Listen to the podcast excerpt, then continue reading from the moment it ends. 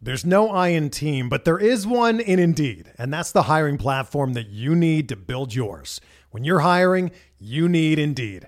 Instead of spending hours on multiple job sites searching for candidates with the right skills, Indeed's a powerful hiring platform that can help you do it all. One of the things I love about Indeed is that it makes hiring all in one place so easy because Indeed does the hard work for you.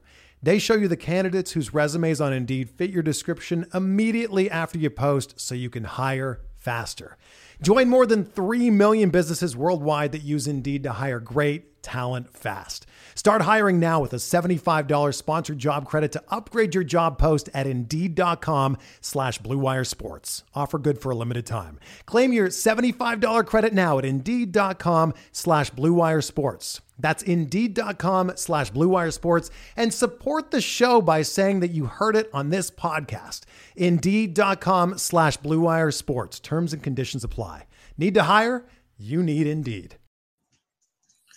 All right, everybody. Welcome back to Benched with Bubba. This will be episode nine, your college basketball preview.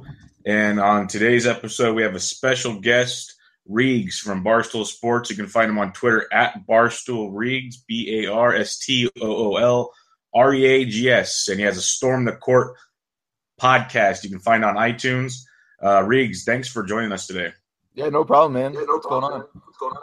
Oh, not much, not much. Uh, man, with you know baseball's wrapping up and football in full gear, college basketball seemed to come at uh, at least myself very fast and furious. It's already here, and um, I've been following you for a little while, and one of the more knowledgeable guys I've uh, I followed on the on Twitter, and you have tons of great information that you're always putting out there. So it's uh, it's a pleasure to have you on here.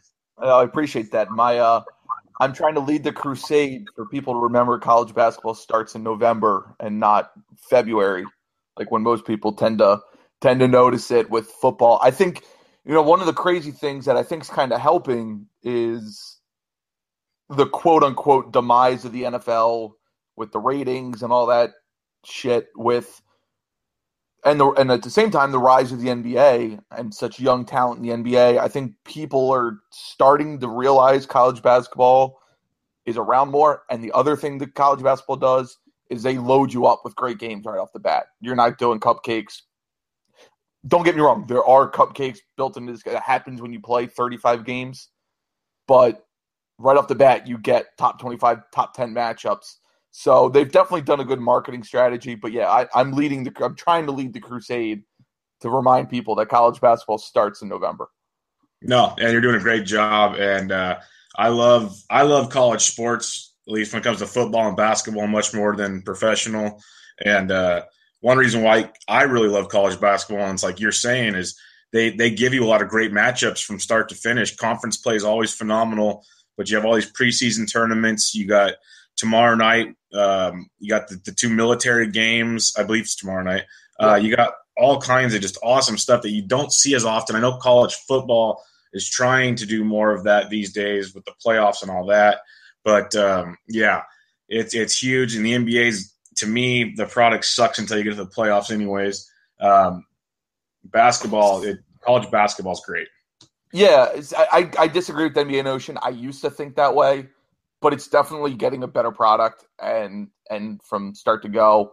Um, the other thing with college basketball is opposed to college football, like this year, college football week one, mm-hmm. you had a ton of great games, but week two was just a dog shit slate of games. Yeah. College basketball, you know, we're recording here Thursday night. Friday night, you get Indiana, Kansas, and Michigan State, Arizona. Well, you don't have to wait two more weeks for another good game. Tuesday, you you follow that up with games that are headlined by Duke, Kansas, and Michigan State, Kentucky. So college basketball, they're able to stagger their games a little bit better. So there's always at least a quality game on. Um, the majority of time, there's always at least a quality game on to, to, to draw your interest.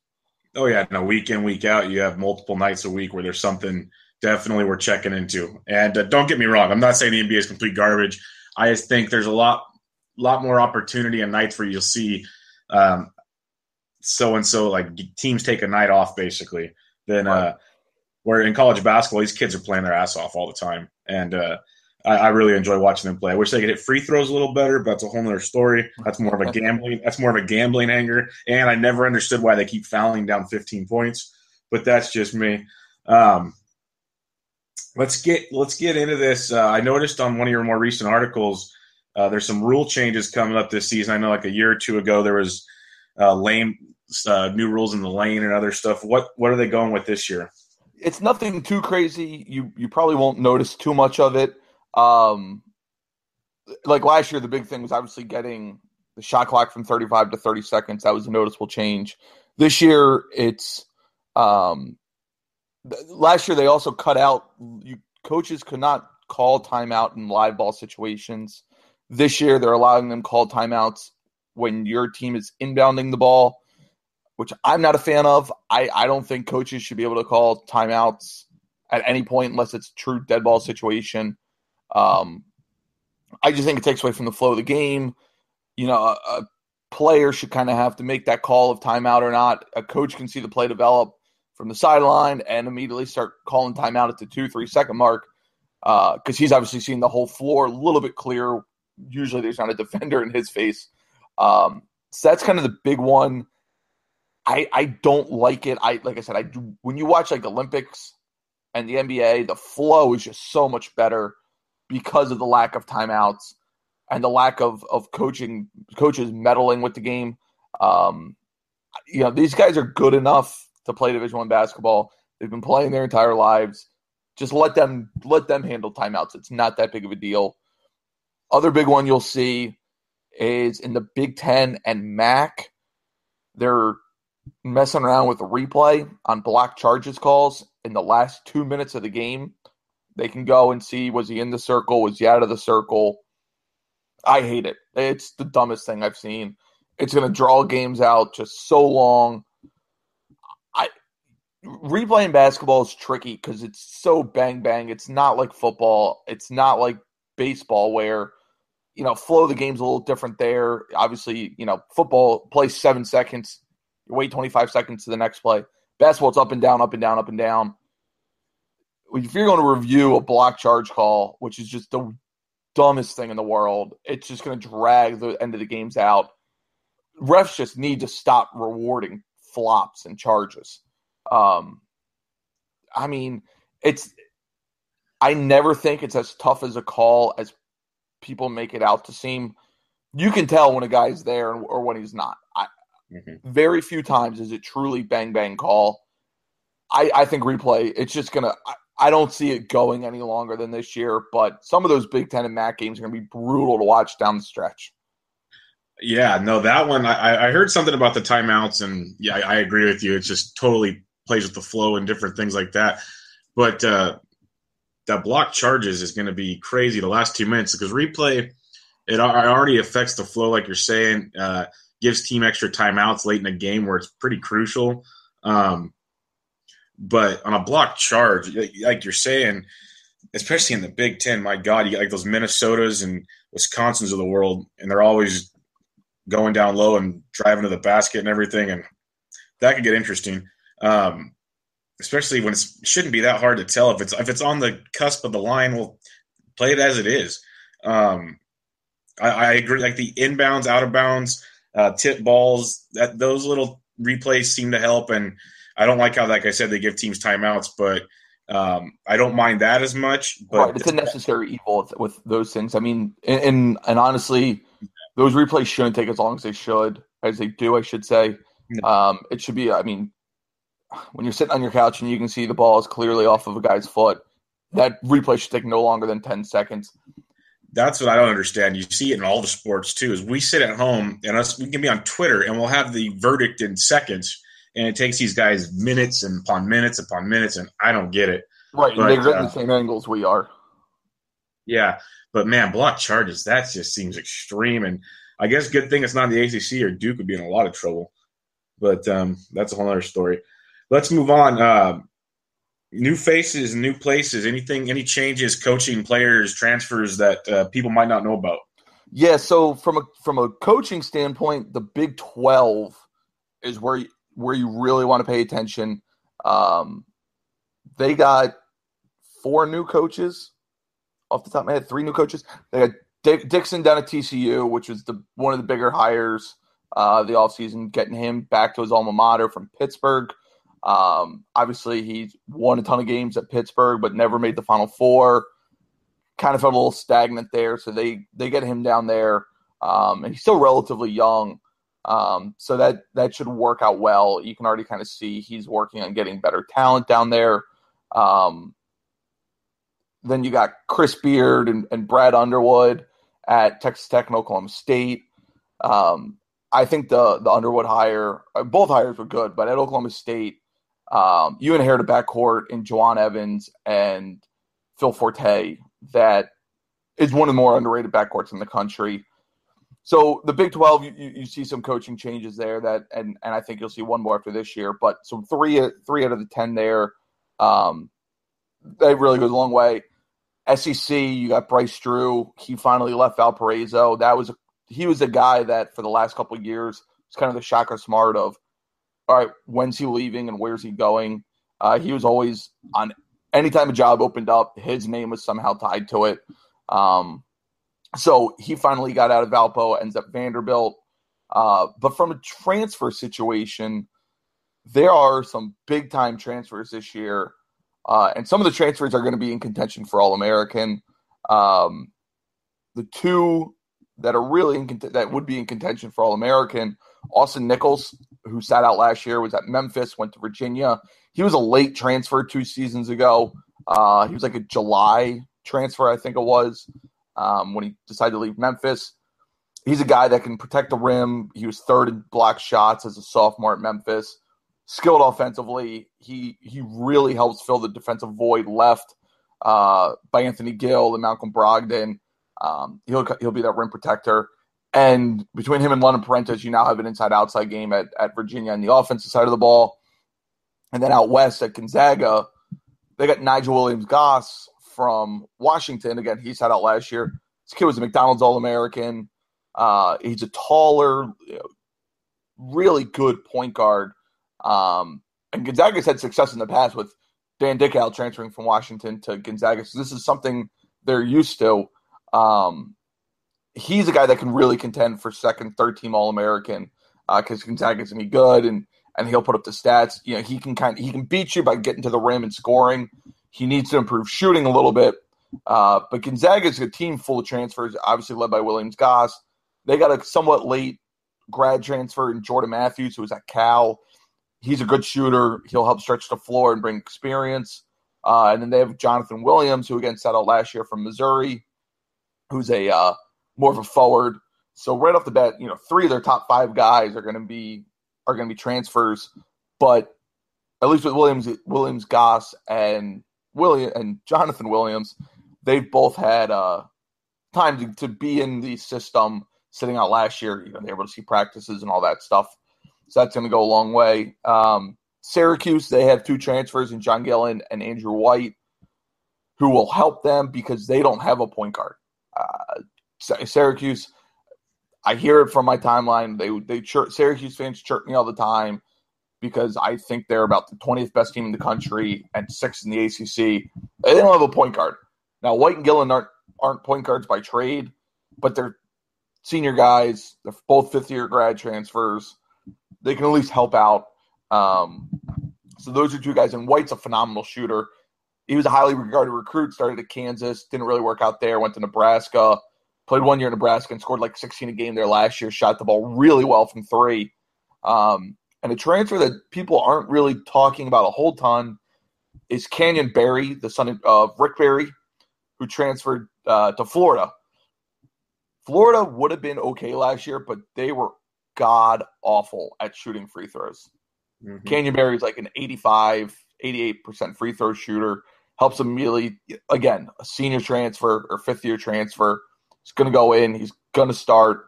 Uh, and Florida has talent on their roster. Uh, I think they're getting overlooked a little bit in the top 25 rankings, or when you talk about the top 30 teams. They still have Kasey Hill, who's an experienced point guard, which goes a long way in college basketball. Um, uh, Egbunu, who's their big who's their big guy, uh, KeVaughn Allen. So they have talent on that roster. Um, Barry will help just kind of solidify, be be another scorer, shooter, um, which I kind of need. So those are the transfers that I'm really kind of of watching. Well, damn, it sounds like um, Gonzaga is completely rebuilt there, which is uh, good to see because we'll get into it later. They technically are a mid major, but I don't think they're a mid major anymore. Right. But uh, yeah, it, and that's and that's why they can rebuild like that. Most mid majors, there's no chance in hell you're getting one, if not all three of those guys. Yeah, yeah, exactly. Uh, and it'll be good. I, I'm really glad I didn't know about that Virginia one you mentioned because they're great to watch. They're great on defense, but that offense, man, and now with, with Brogdon being gone, there are certain games you'd watch and it would just be so. It was like how they make fun of Big Ten football, the way it's so slow and running the ball. Virginia offensively, certain games was rough, really rough. Well, what's weird is they're, I mean, they're very efficient on the offensive side of the ball. They true, true, they just true. take forever to to to go. They want to slow the game. It's almost like it's almost like that Hoosiers mentality where it's everyone touches the ball and then we shoot yeah, type. Yeah. So yeah, no, that makes sense. I, I get that makes sense. Um, and that and that Jamie Dixon, I'm really looking forward to that because uh, I know he did his thing at Pitt, he couldn't quite get it done, and it's always it's always interesting to see a, a guy go back to his alma mater like that. So that should be uh, should be pretty cool to see, especially in the Big Twelve. Um, let's now, now talking of the big conferences. There's seven or so big conferences in college basketball. We'll do. We don't have to go super deep unless you're feeling like it, but uh, let's get a quick run through. We'll start with the ACC. Um, what are you thinking of them? Kind of the top teams and whatnot in that conference. Yeah, th- I mean, this one you have to go deep in because there's 12 teams that can make the NCAA tournament. Uh, they could break the old Big East record for most teams in the tournament. Um, obviously, at the top, you, you, kind of break them into tiers, is the way I kind of look at it. Uh, and the tier by themselves is Duke. Obviously, when they're healthy, they're the best team in the country, most talented team in the country. They're still in the tier by themselves.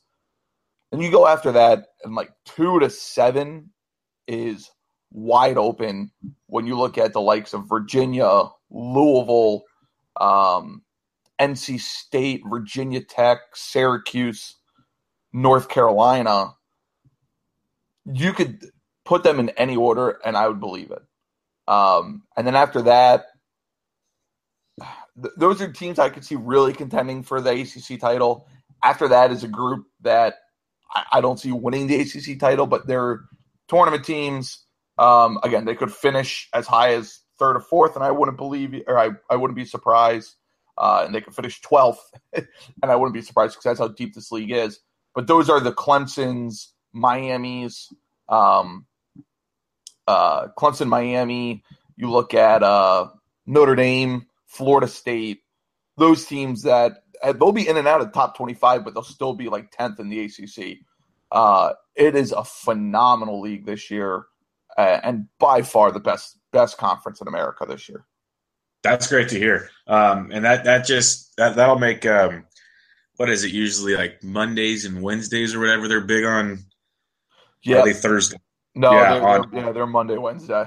Monday, Wednesday on ESPN. That means their matchups almost every time will be great. If, if it's that deep, that means you'll you wouldn't be surprised, like you're saying, if like the eleventh best team knocks off the third best or something. No, no, because I mean you're still probably talking at that point. You know, the eleventh yeah. best team. You're looking at like a Florida State, who would probably be on the bubble for the NCAA tournament, playing like, for, like know, Louisville or something. Yeah, Louisville, who's probably like twelfth in the country. That's awesome. That and that and again, that's what I was talking about earlier. That's what makes college basketball so great. Is it's just the depth. The depth of college basketball is unreal. Um, now you Duke had a couple big injuries this this off season leading up to the season. I know they're going to get their guys back and whatnot, but you don't think that's going to take them out of the the running as best in the country? Uh, no, because they'll they'll be back healthy at some point. Um, none of the injuries yet have been incredibly serious. Uh, you worry a little bit about Harry Giles with his just knee history, but if he can give you 20 minutes a game, I mean, before he tore up his knee, he was considered the best prospect in the world a couple years ago, and that includes Ben Simmons, even Karl-Anthony Towns. Uh, he was that good, or is that good, I should say. So, you know, and they're still just so deep I mean, coming off their bench, you look at they're still going to have a McDonald's All American in in Frank Jackson coming off the bench, McDonald's All American last year, and Chase Jeter, um, Luke Kennard, another McDonald's All American. They're going to have eight nine man eight nine man roster that you can play and and they're not going to be they're not going to be going from number one to number 10 in the country or anything like that. The talent's still there. Uh, they might look a little bumpy when everyone's back, just kind of feeling each other out. But uh, I mean, with helps having Krzyzewski at hand. Yeah. He's obviously the best coach in college basketball. So I, I'm not worried about them at all. Okay.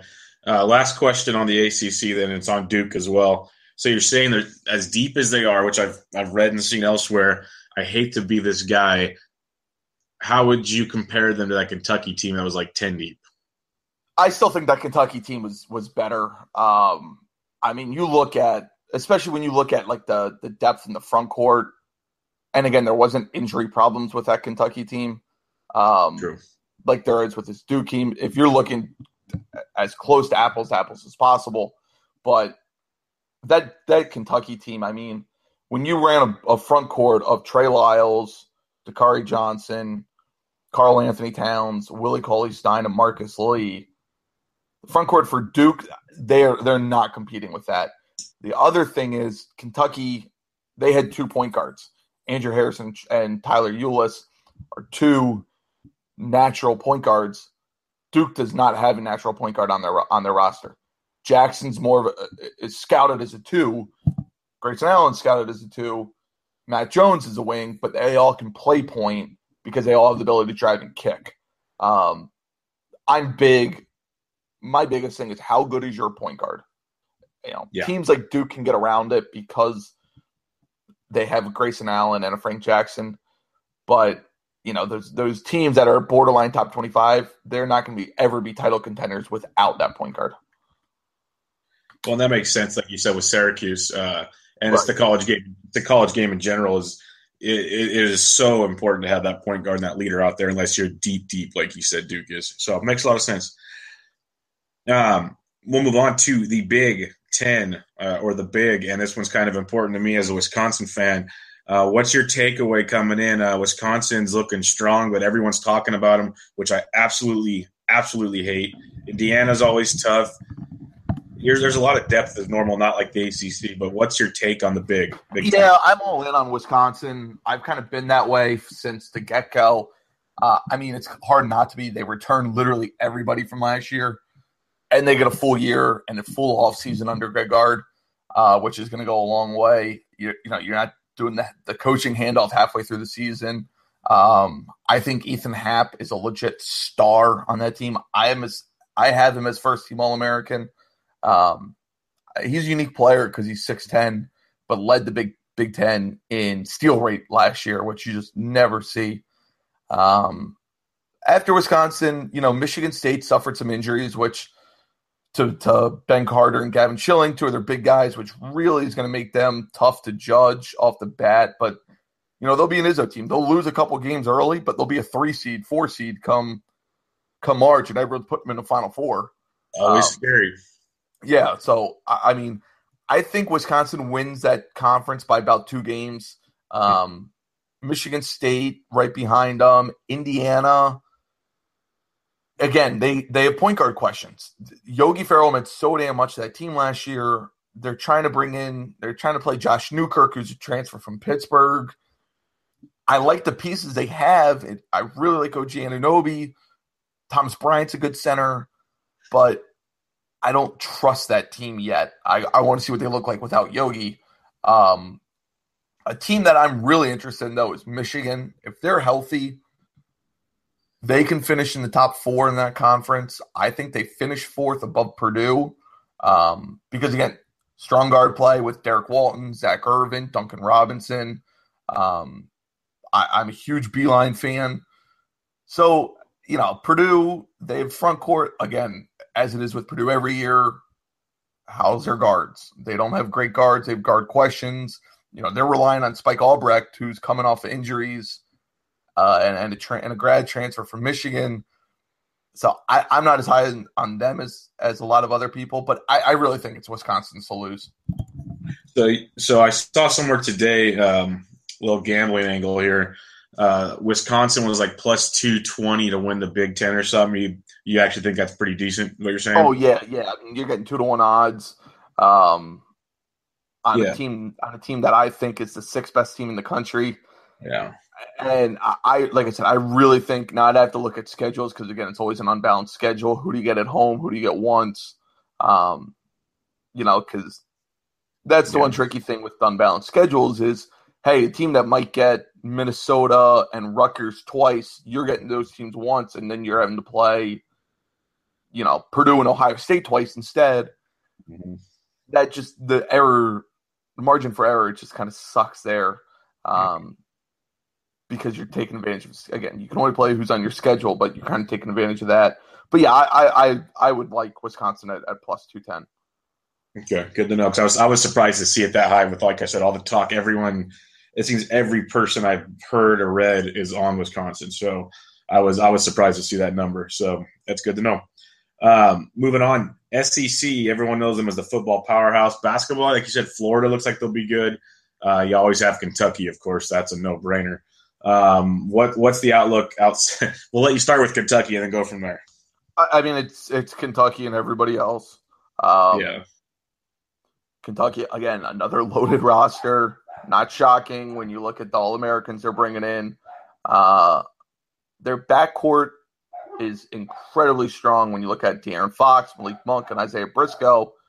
Problem is, can anybody be that knockdown shooter, especially Malik Monk?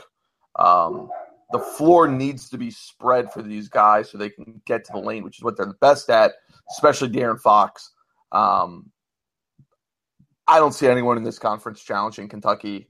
They should win. They should win this conference by multiple games. It wouldn't shock me if they go undefeated again in conference play. But you know, I think they end up losing two, three games maybe. Gotcha, gotcha. All right, we'll move on to the Big Twelve. Uh, a lot of coaching, or three or four coaching changes, or new coaches in the area. Um, it's always interesting with like Oklahoma and Texas and Oklahoma State and some of the other teams in the Big Twelve. West Virginia now with Huggy Bear and and all those guys. Um, what's your outlook on the Big Twelve? It's it's really down from last year. I mean, the Big Twelve was when you look at like KenPom, it was the best conference in America for four out of the last five years. Uh, this year it's it's down. I mean, which is not shocking when you lose, you know, Buddy Hield, Wayne Selden, Perry Ellis, uh, Georges Niang, um, McKay. I mean, just a list of talent of, of guys that have gone uh, onto the NBA and, and overseas and whatnot. It's I mean, it's Kansas is going to win this league. The real race is for number two. I think it's Texas. I really like what Shaka's done in terms of recruiting there. He has a team that he can run havoc with, with uh, especially with freshman uh, Jarrett Allen, who's an athletic big guy, legit seven footer. Um, so I, again, it's almost like the SEC where it's Kansas and everybody else, but Texas is a really strong second team there. Um, West Virginia, I just don't trust their offense. Iowa State, man, Monté Morris is a hell of a player. It's going to be his team. If they can play some defense and get a little depth, that's a team that wouldn't shock me to finish second. So one of those three teams will will make the jump to to that second. I think it's Texas. Cool. No, that's good because Shaka, uh, we all loved him at VCU, and um, he seems to have started to work his magic there at Texas slowly but surely. So uh, it'd, be, fun to watch them uh, give give Kansas a little push, I guess, because it's like you said, SEC and Big Twelve. It's K- Kentucky and Kansas, and it seems to be like a broken record these days. What's Yeah. Kansas? Have? What's Kansas have? Is it like is it thirteen straight? Tw- Big 12, 12 title? 12. If they win this year, they tie UCLA at 13. That's crazy because, like I was saying earlier, and you've said, is the depth of college basketball to pull something like that off is pretty freaking nuts. Well, especially because the Big 12's been good. It's not like they've been dominating, you know, the Atlantic Yeah. 10 or something like that. I mean, it's it's a great conference. Yeah, that's pretty nuts. Uh, move on to the AAC, uh, UConn, SMU, a uh, bunch of teams in there. It's kind of some consider it a mid-major, but it's still a lot of lot of good basketball conference teams. Uh, what are you looking at in the AAC? I disagree. I think this conference sucks. Um, Oh, really? Yeah, I I think it sucks. I mean, there's the bottom of that conference is just utter garbage. Um, you know, yeah, UConn, Cincinnati, those are your top two this year. Those should be your top two every year. But again, they're I mean, UConn I think is a little bit better than Cincinnati, but they're both fringe top twenty teams. It's not like you have that bell cow. I mean, yeah, you can say, well, UConn won four titles since you know ninety nine or whatever, but they won one as an eight seed. They won one as the worst eh, in 11 when they played Butler. It's a three seed. There was the worst finals game ever. So I don't like the NCAA tournament as a, or I don't like saying, well, you won the NCAA tournament. That shouldn't be kind of your, I don't use that as a good way to judge seasons and, and programs and whatnot because teams can get hot for six games. That's the thing oh, yeah. with one and done, one and done tournaments, which we love. But I mean, was UConn really the best team when they beat Kentucky and not a chance as a, as a, seven seed. So yeah, exactly. I don't think either of those teams were the best teams in the country. Whoever won. Um, SMU, they're a bubble team. Um, they have some talent. I like Shake Milton there a lot. He's a guy that, as a freshman, really shot well. Uh, he's you know he's a first round NBA prospect. Um, I just after that it's just it's garbage. It should be a three team league. Temple's down this year. Houston's down. I just don't like. I just don't like that conference. Um, and it should be UConn and Cincinnati every year. They should be head and shoulders above everybody every year. But hell, they finished fourth and fifth last year. So it kind of shows that hey, maybe these programs aren't as good being an American as they were in the Big East. You know, UConn still getting top talent. Cincinnati, yeah. it's not like they recruit great. Um, I, I don't know. I just I it's it's honestly it's my least favorite conference. Um, do you think a lot of the teams being down so much is maybe myself and other people viewing falsely in the past when their talent levels are so equally bad that the games were good and the conference looked challenging, or is everyone's roster just depleted and maybe in a year or two with recruits rumored to be coming in or whatever that it's going to rebuild, or is it just going to be garbage for a while? I mean, I think it'll be gar. I think the bottom of that league will always be garbage. Okay. Um, but you know, teams like Memphis, they should be back to with with Tubby. They should be getting a little bit better. Um, Temple needs to be more consistent. There's just so much inconsistency in that that league. When you look at the That's Temples, right. when you look at the Temples, the Houston's, the Memphises, Tulsa never like Tulsa always had this hype the last couple years. Never really lived up to it. Um, but they're going to be inconsistent. So it's just that they just need if they can get four teams that are consistent to make up for the bottom half of that league, I think they're heading in the right direction that way. But I just don't know. I could see Memphis becoming a little more consistent with Tubby, but I mean, will Temple ever be consistent? Will Houston ever be consistent? I, I just don't see it happening. Okay, no, that makes total sense. That makes a, a lot of sense, actually.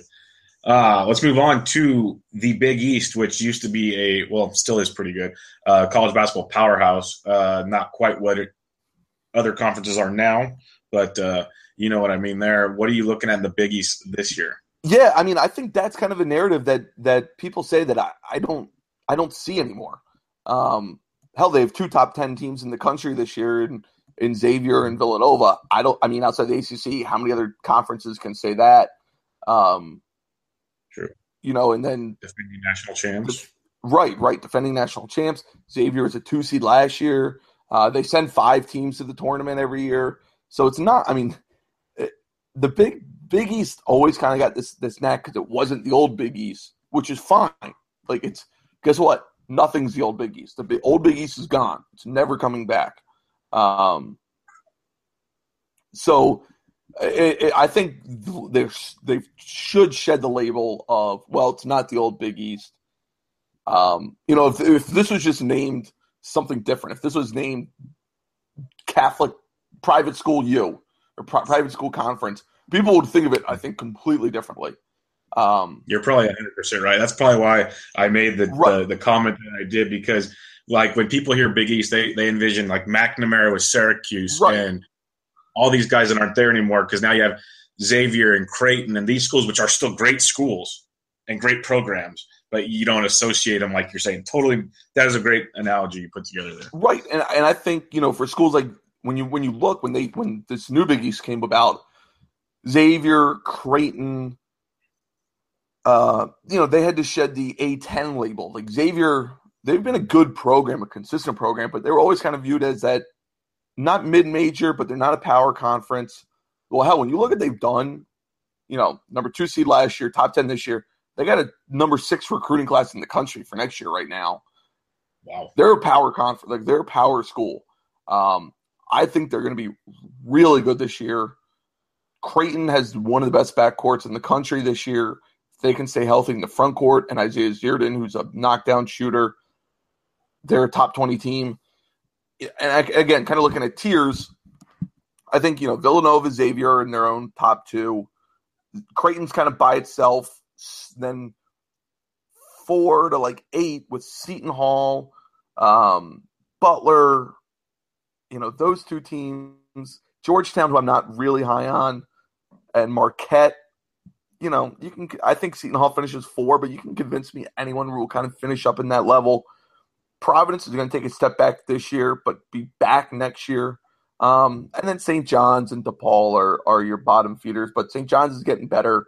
So, I mean, when you look at heading to the future, nine of the 10 teams are in the right direction, with DePaul just kind of being there. Now, who knows when they get their new arena, if that helps or anything, but 90% is pretty, pretty damn good. Oh, yeah. When you, when you list off all those teams right there, definitely – uh, should shake the uh, old label. That is a loaded conference. Yeah, like they'll, they'll, get five in the tournament again this year. That's almost like it's it's no ACC, but when you're saying when you said with the ACC how you could see you know like the the eleven beating the three or whatever. The Big East, that's what makes that tournament so great every year. Is anybody can win that almost any year. Yeah, and I think what the Big East yeah. should, I think what the Big East you'll kind of start seeing is then more like the Big Twelve because you're playing the round robin schedule in the regular season you know, 10 teams. Um, you, you do have your your flag bearers in Villanova and Kansas, but you know, teams like Oklahoma who have somewhat of a history, teams like Texas who have somewhat of a history, um, teams like Iowa State, Oklahoma State, you know, all those teams have a little bit of a history and they've competed every year. I mean, they've been two seeds, they've been three seeds, they've, you know, been the final fours.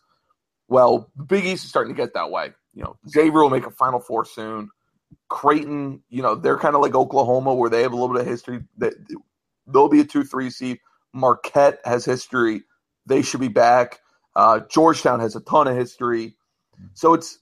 I think you'll see them almost turning more into the Big Ten than the ACC. Or, I'm sorry, the Big Twelve. I like that, and uh, I didn't know. I, have I've known Xavier. Xavier's been a really good team for years, A10 now, but uh, that number six recruiting class that might even get better, that is crazy. Yeah. Only in the fact, only in the fact when you think of it compared to all the other comp schools in the nation, and they're actually the kids are actually choosing to go there, which is awesome to see. And um, that's just going to make them, like you said, two seed last year, preseason top ten. Obviously, it's only going to make them better. That's uh, that's awesome. I did not know that's great. All right, last major conference we will get into here is the Pac 12 coming out west. Uh, you got uh, Cal still hanging around there. Oregon was the, the darling of the league last year. Um, Arizona is always hanging in there. What are you seeing in the Pac 12 this year? Uh, you know, Oregon, it should be Oregon's to lose with, with it was supposed to be a real two horse race with Arizona and Oregon, but Arizona's just had so many question marks, and they still have question marks. I mean, they lose Ray Smith, which is one of the saddest stories in, in college basketball. And I mean, the season hasn't really truly started yet, and the kid had to retire from basketball at uh at the age of 19. I think he's still 19, um, just from from three ACL injuries. So, you know that that sucks. He was going to be a hell of a player for them you have the Allonzo Trier situation where he's not. I mean, the rumor is he's suspended with PED use. People think it's Adderall. Um, who knows when he comes back? He's not in Hawaii right now. I mean, he's a guy that decided to come back to college instead of going to the NBA last year. And then you got Chance Comanche, who is a 6'11 center. He's suspended indefinitely for academic reasons. So right off the bat, there's three guys that were going to be in the rotation. I mean, they're still going to be talented. They're still good. They still do have talent, but there's so many question marks that they're just they're they're they're back from Oregon now. It's it's it's Oregon and then a jump to Arizona and UCLA.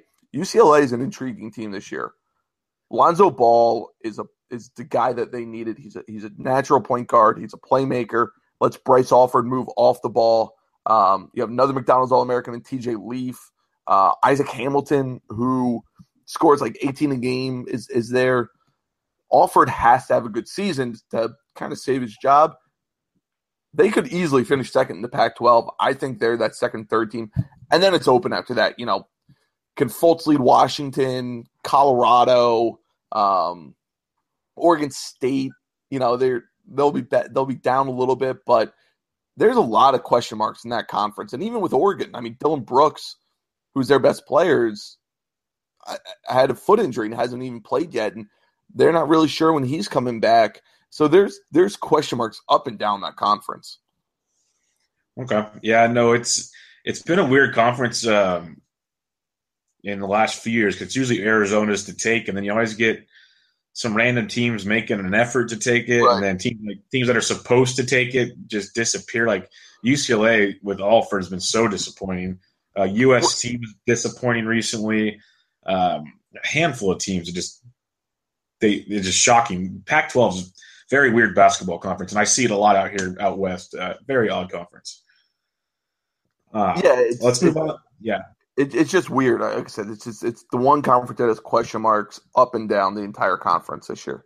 Like you said, if, if Brooks doesn't come back healthy for Oregon, then who knows right. who shows up and wins the conference? It could be all could be way up for grabs. All right, let's move on to some uh, mid-major. This is the talk of, especially when it comes into February and March. But uh, nowadays, it's the talk a lot sooner with some of the talented ones. Like we said, technically Gonzaga's a mid-major, but they don't count. Um, in the old days, you could have said like teams like Xavier, uh, Wichita State. I don't consider a mid-major anymore. Uh, so many teams like that. Um, give us a couple maybe that you're that people are they're gonna they're gonna make big runs and then some might, that might surprise you and show up out of nowhere. Yeah, I mean, if you look at Gonzaga's conference, the WCC, St. Mary's is is a good team this year. They're a top twenty team in the country. Um, they returned everybody from last year. You know, they were a bubble team last year. What really cost them was their non-conference. Well, they're coming to Dayton next week. Um, they kind of upped that a little bit. So that's a team that should be a relatively decent seed in the NCAA tournament as long as they take care of business non-conference and then WCC. They can get one from Gonzaga. You know, if they if they split the regular season and lose conference finals, they should be safely in. Um, so St. Mary's is is probably my favorite quote mid major. Uh, you look at Valparaiso. Uh, yeah, they lose Bryce Drew, but Alec Peters is back. He's a guy that he he's a, they run their offense through him, and he's a, a forward center. Um, but he can shoot the shit out of the ball. I mean, he's one of the most pure shooters in, in college basketball. He's good enough to carry that team. Um, you know, they kind of suffered some heartbreak in in the Horizon League tournament last year. They pushed Maryland a couple years ago and then say tournament. Um, that's one where Peters is good enough to get them there and potentially win a game. Um, the Ivy League has two teams this year.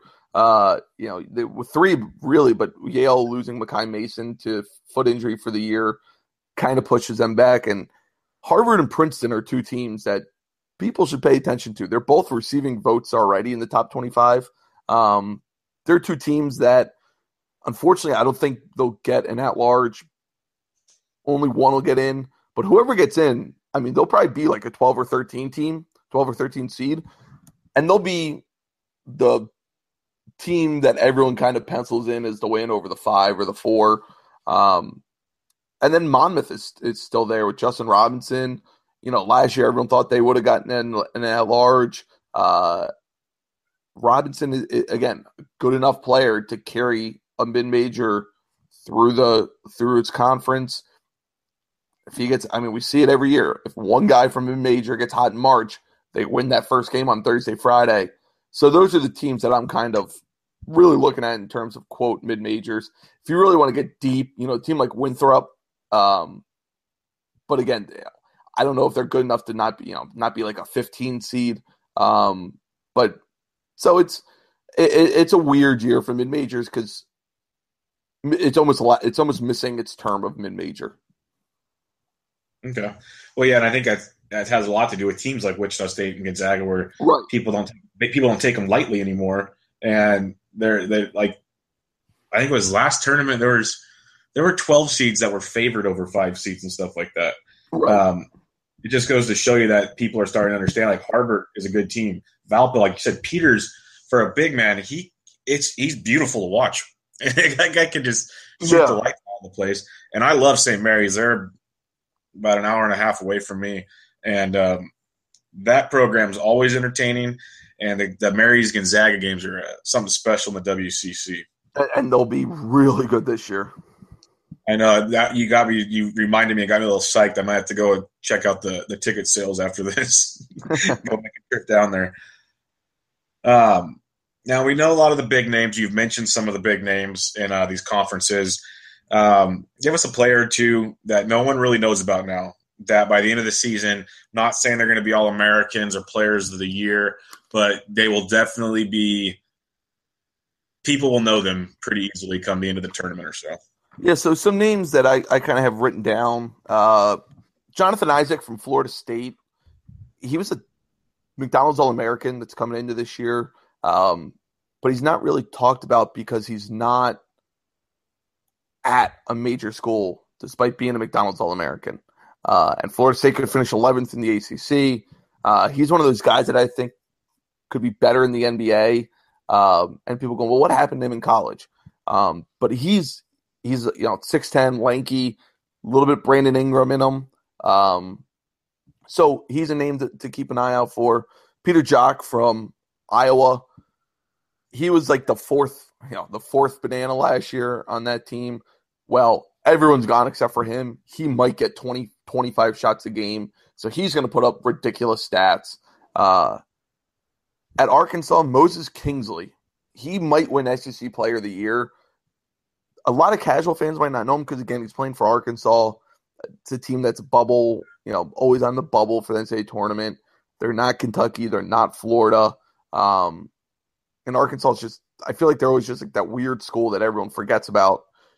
He's a guy he's a double double machine. He can score. He's a good rebounder. Um, so he's someone breakout candidate that everyone has this year, uh, including me, is Donovan Mitchell at Louisville. He uh he can put you on a poster real fast. He did last year as a freshman. He needs to develop a little more consistent outside shooting. Um, but the way that that Louisville runs, that offense is going to be balanced. He's going to be a guy that you need to know in the ACC. Um, and sticking in the ACC, every year at Notre Dame, we see somebody make a jump. We saw it with Jerian Grant. We see it with Demetrius Jackson. This year, it's VJ VJ Beachem. He's been a starter the last two Elite Eight teams. Um, he averaged double digits. This year, it's it's kind of his team. Uh, I think you see him make that same jump that we saw Jackson and uh, and Grant make. So those are the ones that I had written down off the top of my head. No, that's awesome. Um, I'm not happy to hear about an Iowa player, but um, is what it is. No, but uh, I'm, I want to check out this Arkansas guy because um, their games are fun to watch. Similar to Florida State, actually. Um, usually competitive teams, no one really talks about them, like you said, because they're in a conference that they get overshadowed in. Um, and this Kingsley kid, that could be fun in the way Arkansas runs their uh, their basketball Right. team. Um, speaking of players, now there's be some players we definitely know.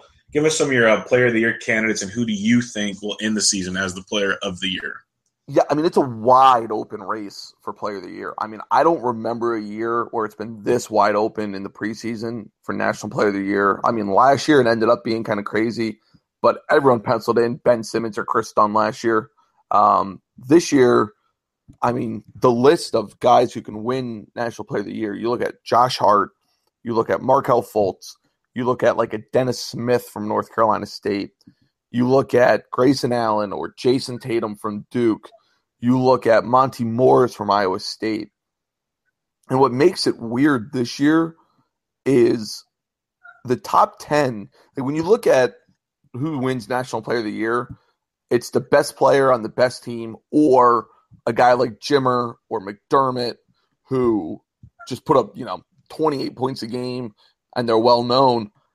Well, this year's a little weird because Grayson Allen might not be the best player on Duke. Um, you know, if somebody from Kentucky, you know, De'Aaron Fox might not be the best player on Kentucky, though he might be up for the award, or Malik Monk. Um, so it, my per and then and then guys like Fultz and De- and Dennis Smith, well, they're going to finish in the maybe the bottom half of their conference, but they're going to put put up absurd numbers. So it's one you overlook that? You know, I think it's going to end up being Josh Hart is is my pick. Um, I think he's he's one of the most efficient players in the country. He rebounds well, especially from a guard standpoint, from a wing standpoint. Um, he'll he's not going to blow you away with points per game. He'll average like 16, 17 points a game, but Villanova's going to win 30 games. He's the best player on that team. They're going to be a number one, number two seed. They're the reigning champs. A 17 7 stat line, 17 5 stat line. Um, I think Hart ends up winning. Wow. No, that's good. Um, he was awesome in the tournament last year. He had an awesome season last year, but he definitely put his name on the the national level. Obviously, when you win a, win a national title like that, um, God, that team's going to be loaded yet again. Um, what surprise teams do you think will make March Madness that kind of, you know, obviously you're going to have some in the ACC because it's so deep, but uh, what kind of surprise teams are you thinking of to make the uh, NCAA tournament? That will make it? Yeah. Um, give us a couple, give us a couple that won't too that everyone thinks is automatic if you want. See, that that's tough to think like who's not going to make it. That's automatic because it's so hard to picture. I yeah. mean, there's so many at large bids. It's hard to picture somebody not getting there. You know, I could see someone like Georgetown not making it, um, and they're just thought of as almost a staple in the NCAA tournament. Whatnot. It wouldn't surprise me if they don't make it. Um, teams that that could make it. Um, you know, you look at like Washington. Uh, that roster's not great, but Fultz is that good. Um, he could carry them there. You know, like a Kemba Walker type um, you know, as a as a playing team or you know a top ten or you know number ten seed or something like that. Um, in the SEC, I, don't know. You know, I don't think anybody will really surprise you from there. I think you're just looking at a three team um, Big East. You know, Butler. I don't think they're shock anybody if they get in, but you know, Marquette could get hot and get in. Um, if they, you know, if they finish fourth in that conference, um, again, they can kind of take advantage of, of, of how open it is after the top two there. They're kind of the top three. Um, the ACC, I mean, they're Florida State really would be the only surprise, but hell, like I said, you can get 12 teams in that conference in there and, and it's not going to shock anybody. Yeah. Um, any like I know I, I said I hate using the term mid-major team that even if it's if if they win their conference doesn't be that big of a surprise, but that can make it to the tournament that you actually think can make a run, like you know, like Wichita State did in recent years, or Butler, or stuff like that. I mean, the only teams Besides I can see, the only teams I can see doing that is Gonzaga or St. Mary's. Um, okay, That's yeah, I, I, I, I, don't think anybody's. I don't think anybody's that good to make a run uh, from again from the obvious ones. Yeah, and it, and it sounds like this year that some of these these power conferences, the top heavy teams are very top heavy this year, where it's going to be a lot tougher than those those years to knock them off. Yeah, yeah, exactly. All right, let's get to the meat and potatoes here. Give us your final four prediction and your title game winner. Obviously, it's, it's so hard without brackets or anything, but I'll go. Uh, my final four will be Kansas, Kentucky, Duke, and I'll go. I'll go Wisconsin as my four. Um, and I have Kansas over Kentucky in my title game. Nice. Um, okay. I got one last question for you. We talked about how crazy, I, I could ask you a ton of more questions, but we talked about how, how crazy uh, this opening week weekend is. Um, and one thing I really love about college basketball is these early season tournaments. Yeah. yeah like you got Bahamas, you got Atlantis, Hawaii, uh, so many, NIT, all of them. What is the one you're looking forward to the most? I know I didn't put it on the schedule, but I have a feeling you have a rough idea on something. It, it, it has to be Maui this year. I mean, Maui this year has yeah. Oregon, North Carolina, Oklahoma State, um, Wisconsin, I think, is out there. So it's, I mean, that that is an unbelievable tournament this year, which they need because Battle for Atlantis has been getting better than them the last couple seasons. Um, but this is the this is the one that they that they really need that I'm looking most forward to. I mean, t- Tennessee, yeah, they're not going to be great, but UConn's out there, Georgetown's out there. So I mean, you're looking at a possible UConn, North Carolina, and Oregon, Wisconsin semifinals. Three That's of those awesome. teams are in the top ten. That's so, awesome. Yeah, I mean, one one of those teams could potentially get two top ten wins in in three days. Um, so I, I would say Maui is the one that that you really need to if if you can only watch one, go Maui. Um, Battle for Atlantis, it's it's good this year, um, but it's just so hard to pass up the Maui. You know, Battle for Atlantis. You got Louisville. I mean, this is the one last year where Syracuse was there uh, and made a run and and and won it last year. This year, you got you know Michigan State, Baylor, VCU, Louisville, Wichita State. So it's I mean there are only two ranked teams there right now. I don't I don't love the field, but I mean Maui Maui's unbelievable. Yeah, when you start naming off three top ten teams and then the the surrounding cast there, my God, that thing right you, you, you almost couldn't fill up a, a, region in a bracket that good. Right, right. Um, that is crazy. Well, awesome. Um, that about wraps up the outline. Out wraps up. You gave the best Cliff Notes version of a preseason preview we could do. There's, like I said, so much more we could talk about. Um, I'll definitely have to have you on again some other time later in the season or something. Yeah, absolutely. Um, where I'll let you say it. Where can these fine folks reach you and hear more of your stuff? Yeah, you can follow me at Barstool Reags. Uh, it's R E A G S, all one word. Um, I'm on Barstool Sports every day, Monday to Friday, sometimes Saturday uh, during the season. Um, I have my own podcast with uh, Terrence Payne from NBC Sports, uh, which is called Storm the Court PC. We're on iTunes, SoundCloud, Stitcher, all that good stuff. Uh, that site or that Twitter handle is Storm the Court PC. Um, we have some great guests on there, um, some former players and, and whatnot. So, yeah, you guys find me there. Um, like I said, I'm on Twitter quite a bit, trying to trying to tweet out as much as possible because there's always a game on. It seems like, especially early. So, yeah, Barstool Reags. Yeah, no, and uh, I can't say it enough. He's on there a lot. Lots of good information very interactive. Um, lots of articles. Uh, I think you have seems like at least one a day almost at times, uh, at least if not more. Always good content. If you guys are, you guys got time to kill or you, are curious, he's pretty much previewed almost every conference out there, especially the big ones. Um, give a quick read on those. Lots of good stuff. The podcast is great, especially for all college basketball fans. Check him out. Reags, thanks again for uh, coming on. I appreciate it. Yeah, thanks for having me. Yeah, we definitely will do it again sometime. And everybody, that was Benched with Bubba, episode nine. Check us out, thesportsdjs.com, and we will see you guys later. Life's better with a home policy from American Family Insurance because you'll feel protected no matter how the wind blows. All so you can keep enjoying the home of your dreams. And our expert agents can help you save up to 23% when you bundle home with auto. Insure carefully, dream fearlessly.